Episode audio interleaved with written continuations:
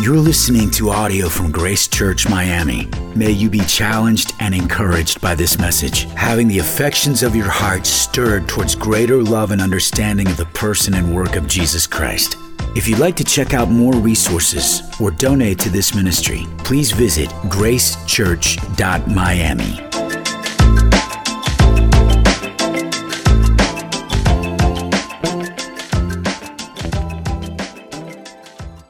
to ask you to open your Bibles to Matthew 23. Matthew 23. If you don't have a Bible, you're welcome to listen on. If you'd like to have a copy of the Bible, we do have those available for free for you to take as a gift uh, at the Welcome Center in the back in the lobby. That's there for you. Matthew 23. As you turn in your Bibles to Matthew 23, I want you to think with me of how many jobs you have had.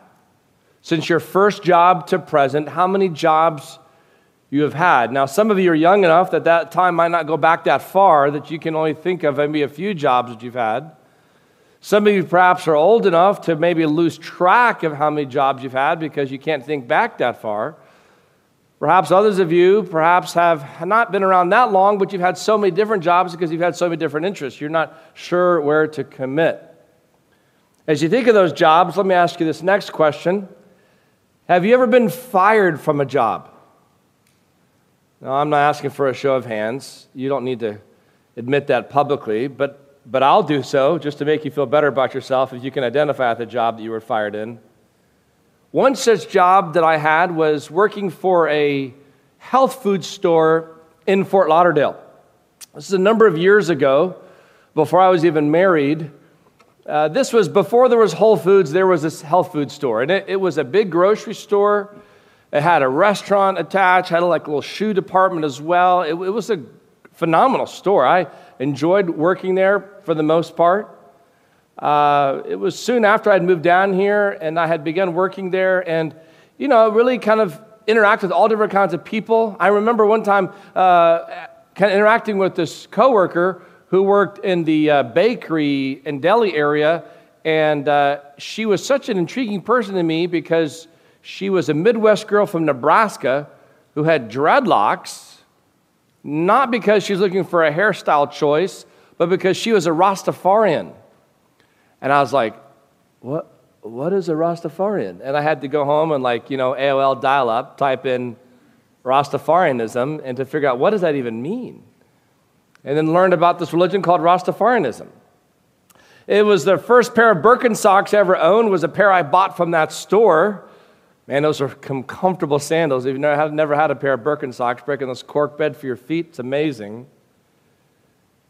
But it's also the first job that I also had a chance to kind of have some authority in. I, I was promoted to produce manager, a job that my wife still doubts that I held.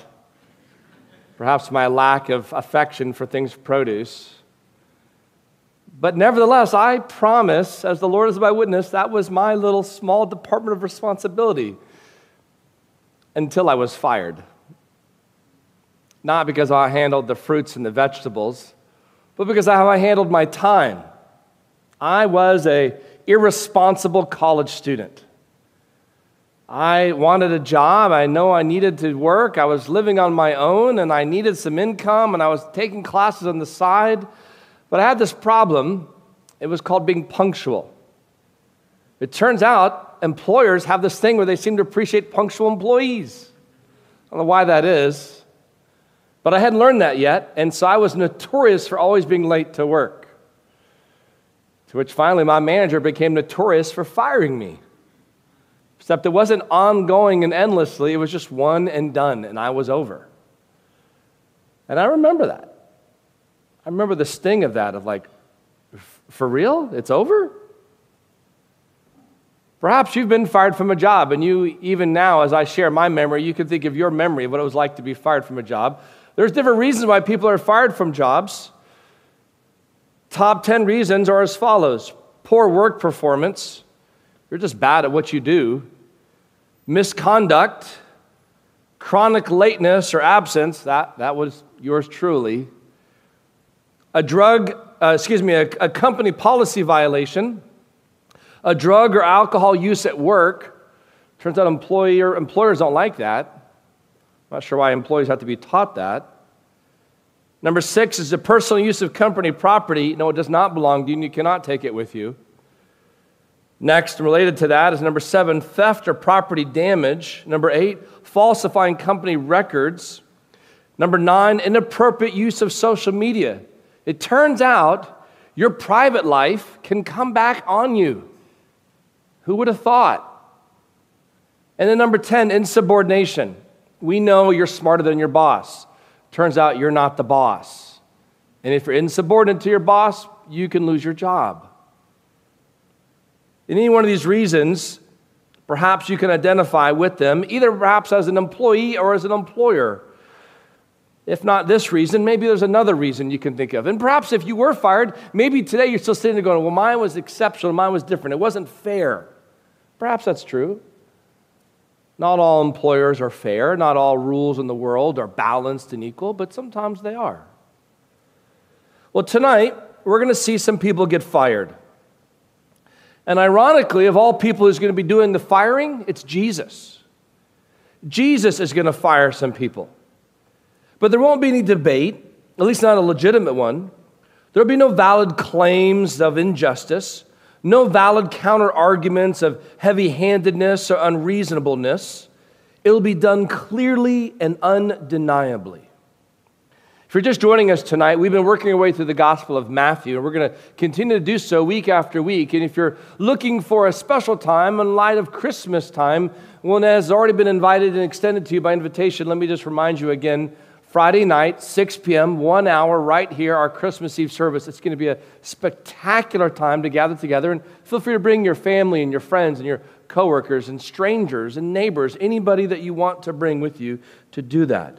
For our purposes tonight, we're going to continue working through the teachings of Matthew, this eyewitness record to the first century readers of what was going on in the life of Jesus of Nazareth, the Son of God. Indeed, he was the Christ, as we saw last week. Coming back to Matthew, now we come into chapter 23. This is it. This is Jesus' final public sermon.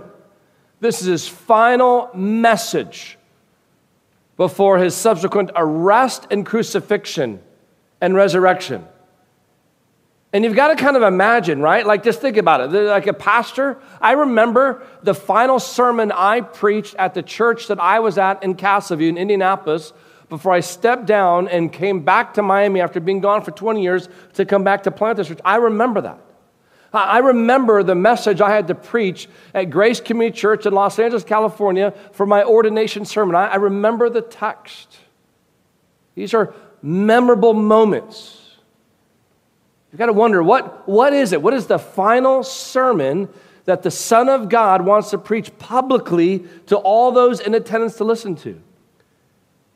It's not a message of salvation, surprisingly. It's not a message of his resurrection. It's not a message of the Trinity, not a message of grace and forgiveness of love. Surprisingly, it's a message about false teachers. The entire chapter about false teachers. And that's exactly what we're going to see tonight in Matthew chapter 23. I'm reminded of James chapter 3 as we think of this, when James says, Not many of you should become teachers, my brothers, for you know that we who teach will be judged with greater strictness. Friend, tonight we're about to see an illustration of that. We're about to see a bunch of religious teachers be judged with greater strictness by no one less than God Himself. For it's Jesus who has these words to say here in Matthew 23. And really, he's got basically two different audiences. If you could kind of think of Matthew 23, this is kind of what it's like. It's like in the beginning of Matthew 23, verses 1 to 12, he has, he's having a conversation with the disciples and the crowd. And that's really verses 1 to 12. But then in verses 13 and following to verse 36, he's having a conversation with the Pharisees, with the scribes. Like, how do we get in the Pharisee scribe seating section? That's not fair. But the idea is everybody's present, and he's having a conversation with the crowd, with the disciples, who kind of be like the front center of the crowd, but he's having a conversation about them. He warms up with this conversation, talking about them to them, but then he spends the rest of the time talking to them. And friends, this is a rather aggressive conversation, to put it mildly, because the things that Jesus says are profoundly provocative in how he confronts the problems. If you're thinking of our text this evening, first of all, we see the problem. Verses 1 to 12. This is the distortion of godly leadership. The distortion of godly leadership. Secondly, we see the practices, the perversion of ungodly hypocrites. The distortion of God leadership, verses 1 to 12, and then the perversion of ungodly hypocrites, verses 13 through 36. So now let's go back and look now, just kind of slow the tape down and look at the problem. Look with me at chapter 23, verses 1 to 12, and listen or follow along in your Bibles if you have one. Listen as I read to you what Jesus says here. Verse 1 Then Jesus said to the crowds and to his disciples, The scribes and the Pharisees sit on Moses' seat. And so, do and observe whatever they tell you, but not the works they do. For they preach, but do not practice. They tie up heavy burdens, hard to bear, and lay them on people's shoulders, but they themselves are not willing to move them with their finger. They do all their deeds to be seen by others, for they make their phylacteries broad and their fringes long and they love the place of honor at feasts and the best seats in the synagogues and greetings in the marketplaces and being called rabbi by others. Verse 8 But you are not to be called rabbi, for you have, no te- for you have one teacher, and you are all brothers. And call no man your father on earth, for you have one Father who is in heaven. Neither be called instructors, for you have one instructor, the Christ. The greatest among you shall be your servant. Whoever exalts himself will be humbled, and whoever humbles himself will be exalted. I have a friend of mine who is the CEO of a fruit company. And very kindly, he just mailed to my family recently a box of these like fancy mandarin oranges. And as soon as the box came in, I uh, was curious to know how good they were being shipped across the country. So peeling them, I was like, okay, man, they're easy to peel. Now, how do they taste? And ate one, and man, they were juicy. Super good. And I told my wife about these, and I didn't look at the rest of the box. I just ate the one on the top and then went about whatever else I was doing in the house. She later informed me, she's like, Did you see the rotten ones? And I was like, No, I did not see the rotten ones. She said, At the bottom of the box, some of them are rotten took them out, threw them away. Jesus is talking to the disciples and the crowd here about religious teachers. His problem is not with the position or the practice of religious teachers, his problem is with the rotten ones that are corrupting it for everybody else. And that's exactly what he's pointing out here in the text as we see this. He is talking about the spiritually rotten fruit and how you can identify them. What you, what you see in the very beginning here, Jesus is not sort of throwing the baby out with the bathwater. Look at verse 2, what he says here. The scribes and the Pharisees sit on Moses' seat, so do and observe whatever they tell you, but not the works they do. This is important to just recognize what Jesus is saying and not saying. Jesus is not saying, hey, listen, they have so abused this office, they have so wrongly represented it, no longer have anything to do with it. This idea of sitting on Moses' seat was kind of like a, a, a Jewish phrase, a way of saying, hey, they would explain and apply the writings of Moses and the rabbi Simpson He's like, that position, that practice is still good and necessary. And in so much as it teaches what Moses says, do that. So Jesus is differentiating here the office from the abuse of the office by particular individuals. I say this because I think we would do well to even have that type of nuanced, subtle distinction ourselves today we can see people who abuse roles in society, offices that we've recognized, and therefore, because we're so disappointed in such a position, and such a person, we just dismiss the office altogether. I was at an event recently uh, and saw uh, a person take on a political stance about a particular individual and uh, really had some slanderous things to say about that political personality and quite venomous in how they represented it.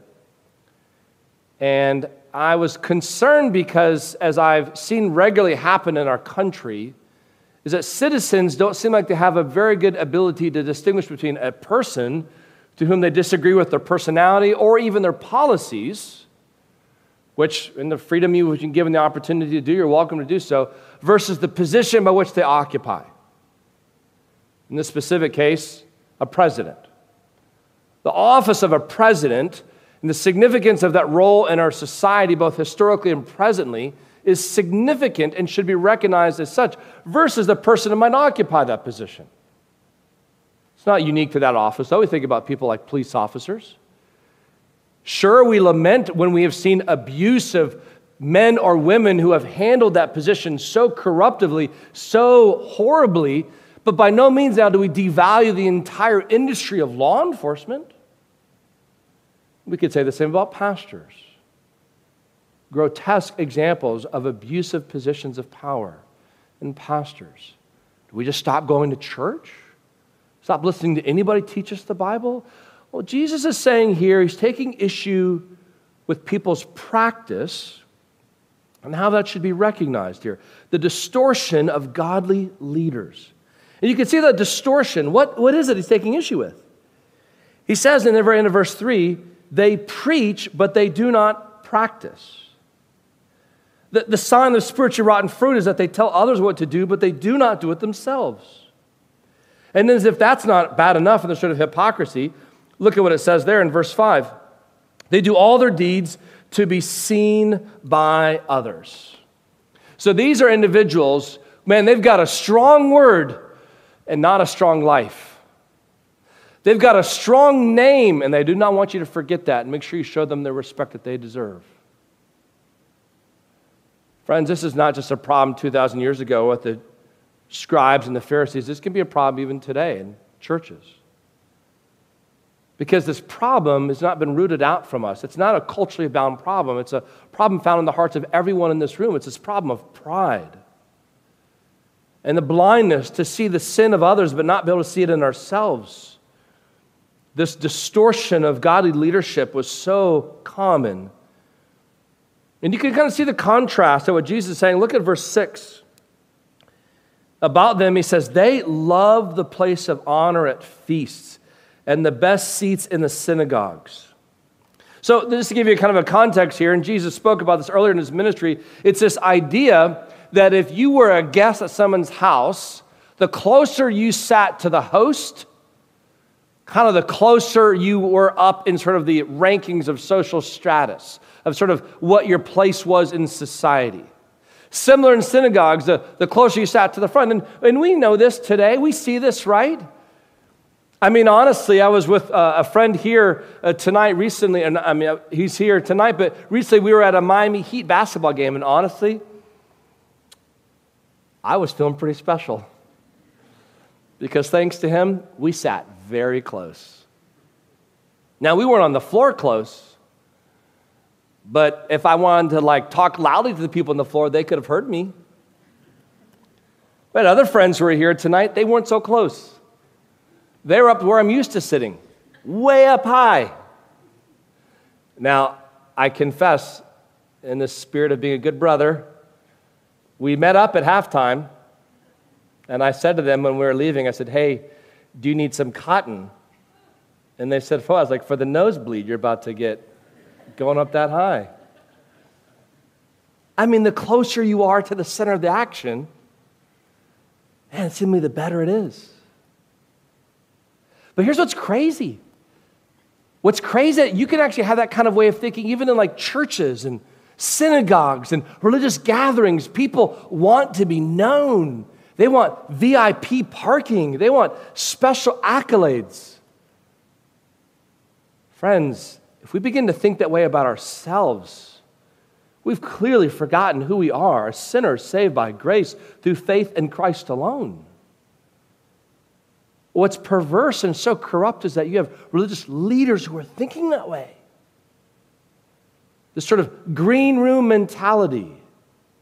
I remember one time speaking to a pastor who said that he really did make sure to want to prefer that he was referred to when he was addressed using the term pastor uh, or specifically the word reverend, which I thought, oh man, you really want to go with reverend? Like you want to be revered? I said, why do you feel that way? He says, I think it's just important for people to understand the distinction between them versus me. It just felt like nails on the spiritual chalkboard. Like I, distinction in what way? Like role, like as far as responsibility to preach God's word. I can understand that, but do you need a title to understand? I think by the time you get up there and speak, they're kind of like, "Yep, I'm glad it's him and not me." I think they kind of know the distinction then. But the reality is, we're like, we're all made in the image of God. So we all have dignity and respect, and we're all tainted and fallen corrupted by sin. The problem here with these spiritual leaders, though, in the text that Jesus is addressing, is they didn't understand that. Well, Jesus wants to make it very clear to the disciples and the crowd, because look at the contrast. Look at what he says in verse 11 The greatest among you shall be your servant. Whoever exalts himself will be humbled, and whoever humbles himself will be exalted. In God's assessment of greatness, leaders are servants. If you're uncomfortable serving people, you're unqualified to lead people. I just, I just want to say that again as a point of self reflection on where you are and how you're doing how comfortable, not competent, I know you're competent, how comfortable are you at serving people? That answer, not entirely, but in part, helps connect how potentially qualified you are or are not to lead people, at least according to how God thinks of leadership. This takes us now to the practices. We've talked about the problem, the distortion of godly leadership. Now we come to the practices perversion of ungodly hypocrites. And Matthew 23 is one of the most sobering passages in Scripture because of what is said and who says it. Jesus is basically taking this word here now, this word he repeatedly uses hypocrite, and he's making it a synonym for a group of religious people. I mean, imagine like if you're a Pharisee, but you're like not a bad Pharisee. Because just to be clear, it wasn't as if a Pharisee in himself was wrong, it's how they so corrupted so commonly the Word of God. But they're so now interchangeable that seemingly to be a Pharisee was to be a hypocrite, to be a hypocrite was to be a Pharisee. And Jesus is addressing this problem and he calls them even, listen to this list of what he's about to describe them. He calls them sons of hell, blind guides, fools, robbers, self indulgent, whitewashed tombs, full of hypocrisy and lawlessness, serpents, vipers, persecutors, and murderers of God's people. How about that for your spiritual resume? Well, if we were to check in some of your references, what would they say about you? Well, depends on who you ask. If you ask my friends, they might say one thing. You ask God, well, he's probably going to say something different. Jesus goes on now to give a series of seven woe statements. Now, this is not like some like surfer, first, first, first century surfer woe. This term woe is often a term used of sorrow, of grief. Think, for example, Isaiah, Isaiah chapter 6 when Isaiah has the vision of God and sees God in his holiness, and the angels with two wings are flying, two wings are covering their face, and two wings are covering their feet for, for the holiness of God. And Isaiah has this vision, and he says, Woe is me. He's overwhelmed by the contrast of God's greatness and holiness and his sinfulness. But in the context here, which Jesus is using this term repeatedly over and over and over again, He's using it as a declaration, a divine pronouncement of judgment from God. If the Pharisees and the scribes do not repent and believe in Christ, they will be doomed to hell under God's righteous and just wrath. And so he starts detailing their hypocrisy. And to this, Jesus teaches us seven signs you're dealing with the hypocrite. Seven signs you're dealing with the hypocrite. Number one, their example discourages people from pursuing God. Their example discourages people from pursuing God. Look at verse 13 and 14. He now turns his attention to them and says, But woe to you, scribes and Pharisees, hypocrites, for you shut the kingdom of heaven in people's faces. For neither enter yourselves, for you neither enter yourselves nor allow those who would, would enter to go in. He is just overwhelmingly coming to them now and saying, listen, your example discourages people. What's the context? The context is this. What Jesus is talking about here is Jesus has already clearly and thoroughly established, undeniably, by his words, by his actions, by his answers back to their questions, he is God. And what's happening to the Pharisees is not only do they not believe it and refuse to submit to it, they discourage anybody else from following him and believing in him. They are committed to discourage any people to take a step of faith towards Christ. They do not want God to be reigning in people's lives. They shut out the kingdom of God by their own example and by their teaching discouraging common people from recognizing who Jesus is. And this idea, this phrase he uses here, you shut the kingdom of heaven in people's faces. You kind of see this, even this kind of analogy and word picture, even today. Think about someone slamming the door in your face. They go, how rude would that be, right? Someone's got to be really angry. Someone's got to be really, you know, mad or really want privacy or very kind of done. He uses this kind of word picture here it's kind of idea to say, not even accessible. All they care about is themselves. They will not turn. The second sign you're dealing with the hypocrite, Jesus says, number two, they work hard to get people to follow them, not God. Look at verses 15. Woe to you, scribes and Pharisees, hypocrites! For you travel across sea and land to make a single proselyte. And when he becomes a proselyte, you make him twice as much a child of hell as yourselves. Like, what are we talking about here? Jesus is, in one sense, commending, but then in one other ways, confronting a problem. The problem is not zeal to make a convert to the extent that someone would go to. They would, they would travel the world to make a convert. But it's like all you're doing is making them a convert of hell. How are you doing this? Because Jesus is condemning the leaders for teaching their converts the same hypocrisy they practice themselves. They led their converts into a religion of works, not into true righteousness. Friends, this is a temptation even today this idea of influence, of followership, of friends, religious influencers who are more concerned about followers for themselves than they are followers of Christ. The zeal that the Pharisees went to was just to kind of build up their own self image. Friend, just to be very honest, speaking as a pastor on behalf of pastors, this Temptation still sits at the feet of every pastor today.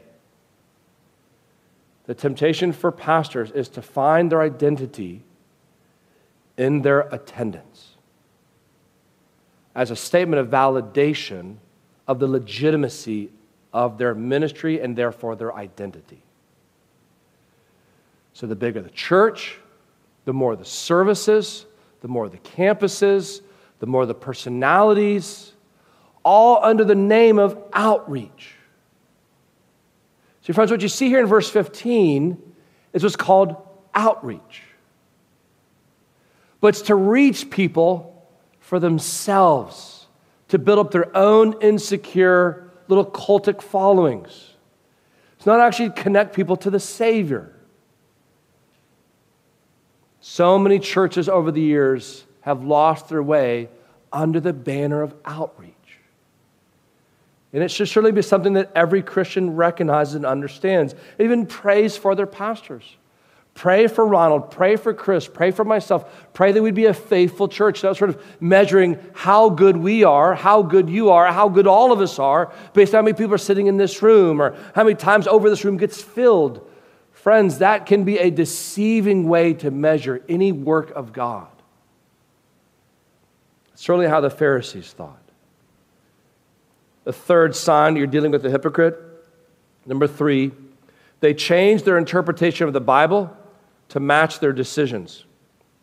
They change their interpretation of the Bible to match their decisions. Look at verse 16 and following. He says, Woe to you, blind guides. Now, notice here, he's about to refer to how blind they are several times. Woe to you, blind guides, who say, If anyone swears by the temple, it is nothing. But if anyone swears by the gold of the temple, he is bound by his oath. You blind fools! For which is greater, the gold or the temple that has made the gold sacred? And you say, If anyone swears by the altar, it is nothing. But if anyone swears by the gift that is on the altar, he is bound by his oath. You blind men, for which is greater, the gift or the altar that makes the gift sacred. So whoever swears by the altar swears by it and everything on it. Whoever swears by the temple swears by it and by him who dwells in it. And whoever swears by heaven swears by the throne of God and by him who sits upon it. Now, right now, you might be like, I'm so confused. What are we talking about here? You see, what would be common for them at the time is they would have people approach them and say, hey, I made a promise to my coworker. I made a promise to my brother. I made a promise to my friend. How obligated am I to keep that promise? And I said, Well, tell me a little bit more about the promise. Well, I pledged, and I'm not making this up, I pledged by all the gold that I have, I would keep it. You just said the gold that you have. Yes. You didn't say the gold that is made on the altar, it's made of the temple. Well, no, I would never do that. Yeah, you're fine. Thank you. That's so good to know. So I can break my word. You're fine. And on and on, this type of little distinction would go. But the reason they would do this is because they were themselves wanting to validate their own decisions as to when they made their own promises and when they would not keep their promises that a selective way of being able to be known as men of integrity when the decision matched their desire. The same temptation can be troubling for us as well today. Keeping our word when our word benefits us. Otherwise, uh, reinterpreting it to go, I didn't know that's what you meant. All the while, trying to maintain honesty and integrity as if there's been no change in any way your intention. What happens here is that we see that the hypocrite fancy themselves to be guides of the blind, but they themselves were blind and could not see anything around them, including their own problems. This is the sort of the fallacy of the religious person who is always seemingly can see what everybody else should be doing, but can't themselves figure out their own life. Right? Always able to like speak to other people's lives and issues, but that they make the worst decisions themselves. It's like, hey, have you ever just thought about applying your own lessons, listening to your own counsel? Like actually like applying what you're learning yourself, or at least teaching everybody else that you're not even learning yourself. They change their interpretation of the Bible to match their decisions. The Pharisees claim to guide the people into truth, but they're incapable of doing so because they did not know the truth themselves. The fourth sign you're dealing with the hypocrite as they prioritize smaller matters to neglect of other important matters. They prioritize smaller matters to neglect of other important matters. Look at verse 23. Woe to you, scribes and Pharisees, hypocrites, for you tithe mint and dill and cumin and have neglected the weightier matters of the law justice and mercy and faithfulness. These you ought to have done without neglecting the others. You blind guides straining out a gnat and swallowing a camel. The idea here, what he's talking about, is the significance of how they would think through what really mattered. So, tithe, the word tithe, T I T H E, means tenth. And so it'd be a common practice for them to give 10% of everything God had given them as an act of worship and trust in the Lord. And they were fastidious. They were like down to the detail in this. Whatever, whatever they had, they would give. And so, even down to like the herbs, you're like, dude, that's radical. I mean, I haven't thought about my plants in my backyard at all, giving those to the Lord. But they were like, they were just anything that they came across, it, it's for the Lord. Now, we saw earlier in Matthew 6, they often would give with a lot of fanciful, kind of fair. They would want people to make sure, hey, just make sure you see me over here. Anonymous giving would be like, why would you even give then? They want to be seen and heard and known by others. I'm out here.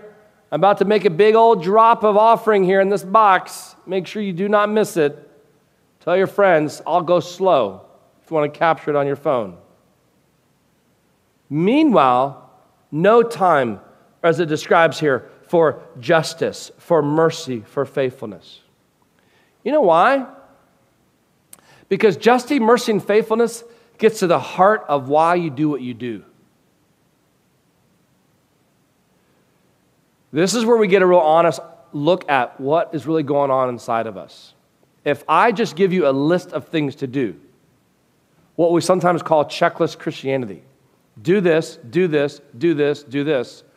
Will you feel like, okay, I've done everything, and by the way, I'm kind of keeping track of everybody else for you, Eric. This is like a little free service. Um, they're not doing as well.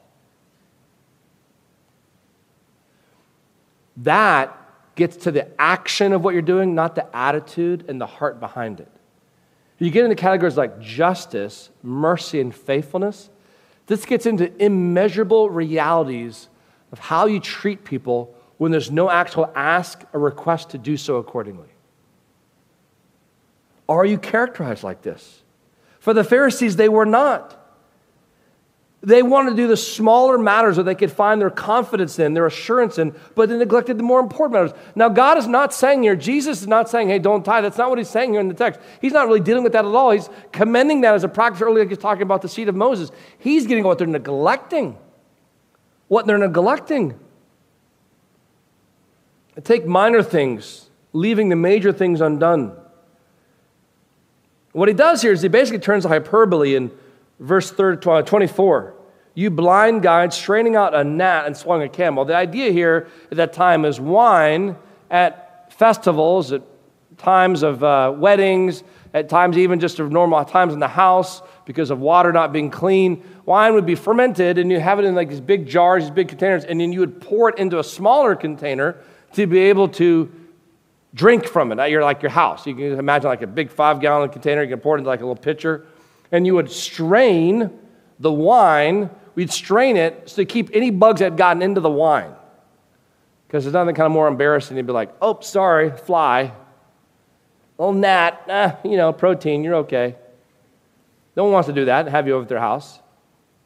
It's using hyperbole here, like, hey, you will go to such a, you will strain at gnats. You'll, you'll be concerned about the smallest detail, but you'll, you'll eat a whole camel. And you this kind of hyperbole example about why is it you care about the small things, but you miss the big things staring right in front of you.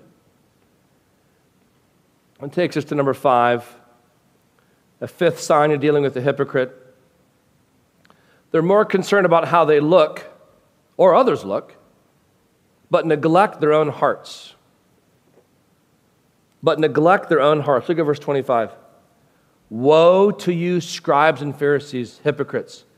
For you clean the outside of the cup and the plate, but inside they are full of greed and self indulgence.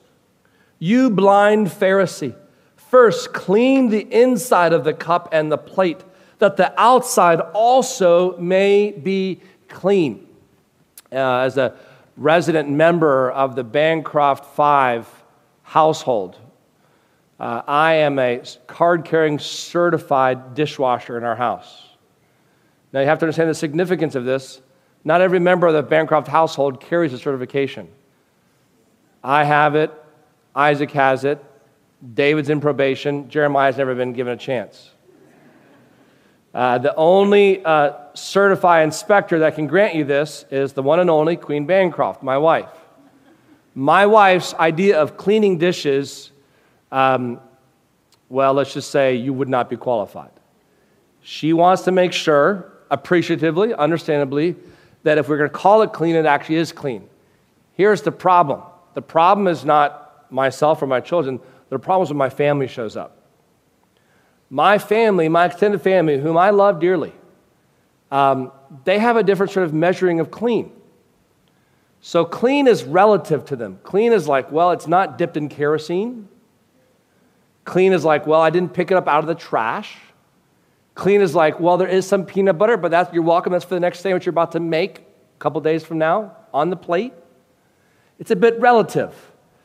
So it's kind of been an exercise over the years that my family has kind of learned when you're done, just, it's better just leave it in the sink. Leave it in the sink. Bless your heart for trying to clean it. It's not going to come out well. Because in our home, usually the dishwasher, dishwasher, which you think, that we're supposed to clean everything with, in our home, usually the dishwasher is the drying rack.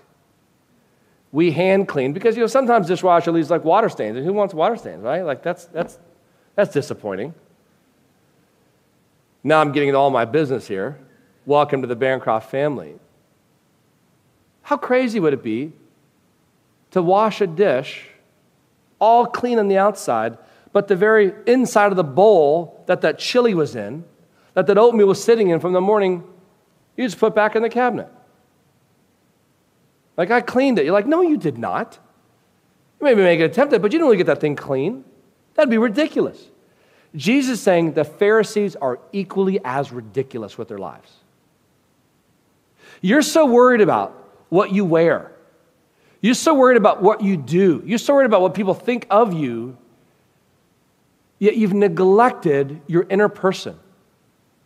Your heart is far from the Lord. He likened them to being dishes that were carefully cleaned on the outside and yet left dirty on the inside. Their hearts were full of greed and self indulgence.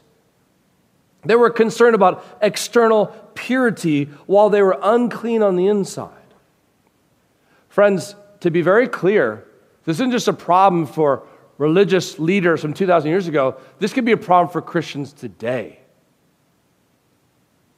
who can sit so judgmentally upon other people because how other people look on the outside and more concerned about how people look than how people actually are on the inside. And believing if we could just get a certain person to look a certain way, they'll be okay. That's not true at all. That presents a false gospel that God is more concerned about what you look like on the outside than he is on the inside. But this is a temptation for us as Christians. This is a temptation for us to want to have people identify with our decisions that would make us feel more comfortable. What you wear, where you go, what you do, and have little to no concern about your heart and what you love, what you desire, what you fear, what you're identified as. Because in this case, the hypocrites are more concerned about how they look or how others look, but neglect their own hearts.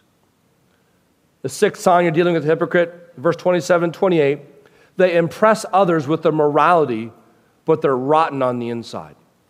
They impress others with their morality, but they're rotten on the inside. Look at verse 27. Woe to you, scribes and Pharisees, hypocrites!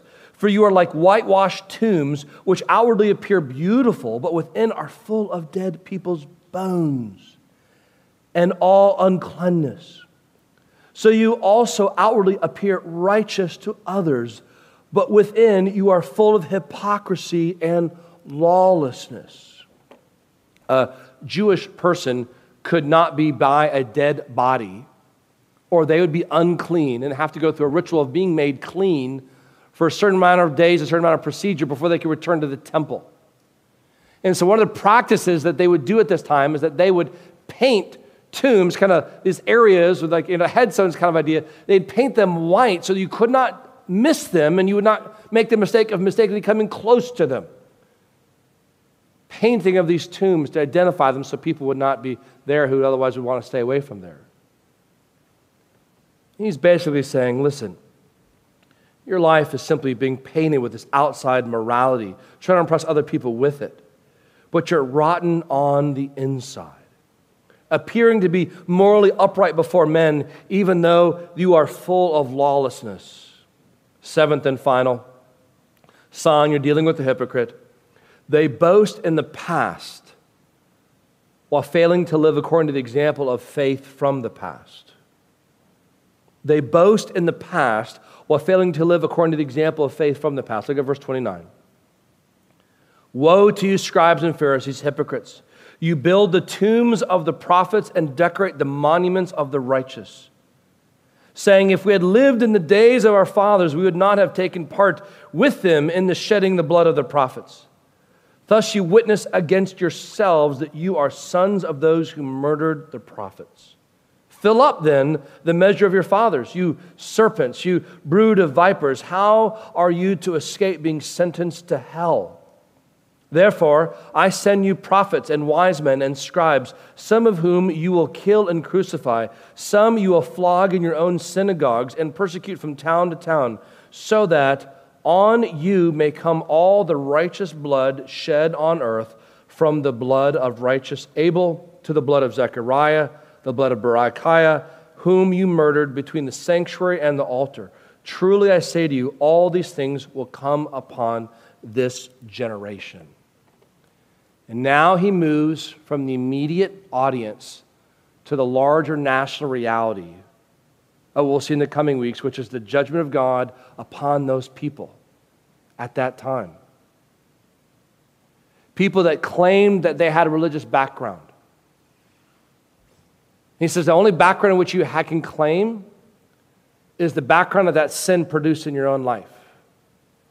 Friends, if there's anybody here who believes that they're a Christian because you're from a Christian family, that's not an accurate description of yourself. The only thing that'd be more accurate to actually say, or the thing that'd be actually more accurate to say, is to say, I'm a sinner because I come from a sinful family. And it started in Adam, and it's been descended all the way down to me. And I have no hope in my family tree and in me to be forgiven of my sin except to turn to the only one that God has given to be forgiven, which is his Son, Jesus Christ.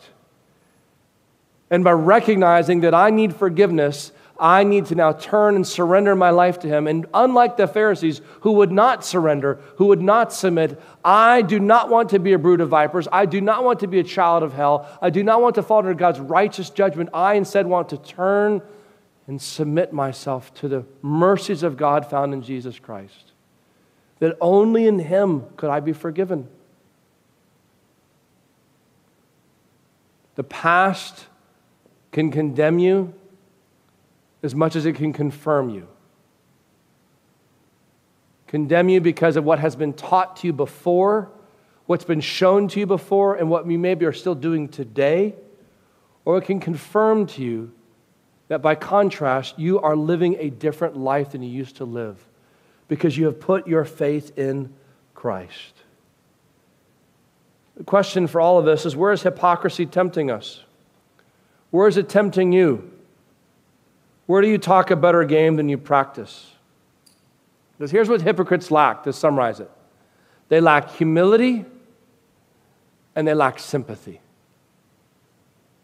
Hypocrites lack humility and they lack sympathy. They do not see themselves accurately, and therefore they do not see themselves with others with solidarity. Sinners needing a Savior who have found one in Christ. For us as a church, I pray that we'd be a humble church, not believing that we're better than others, but praying for the churches, desiring to see God bless that work, being faithful to the gospel planting more churches as an extension, expression of the power of the gospel, not the power of this little church here. We're just one of many faithful churches over the years, and the time will come, if the Lord does not return before then, that we will come to an end. But God's work will not. And we want to be faithful about that work.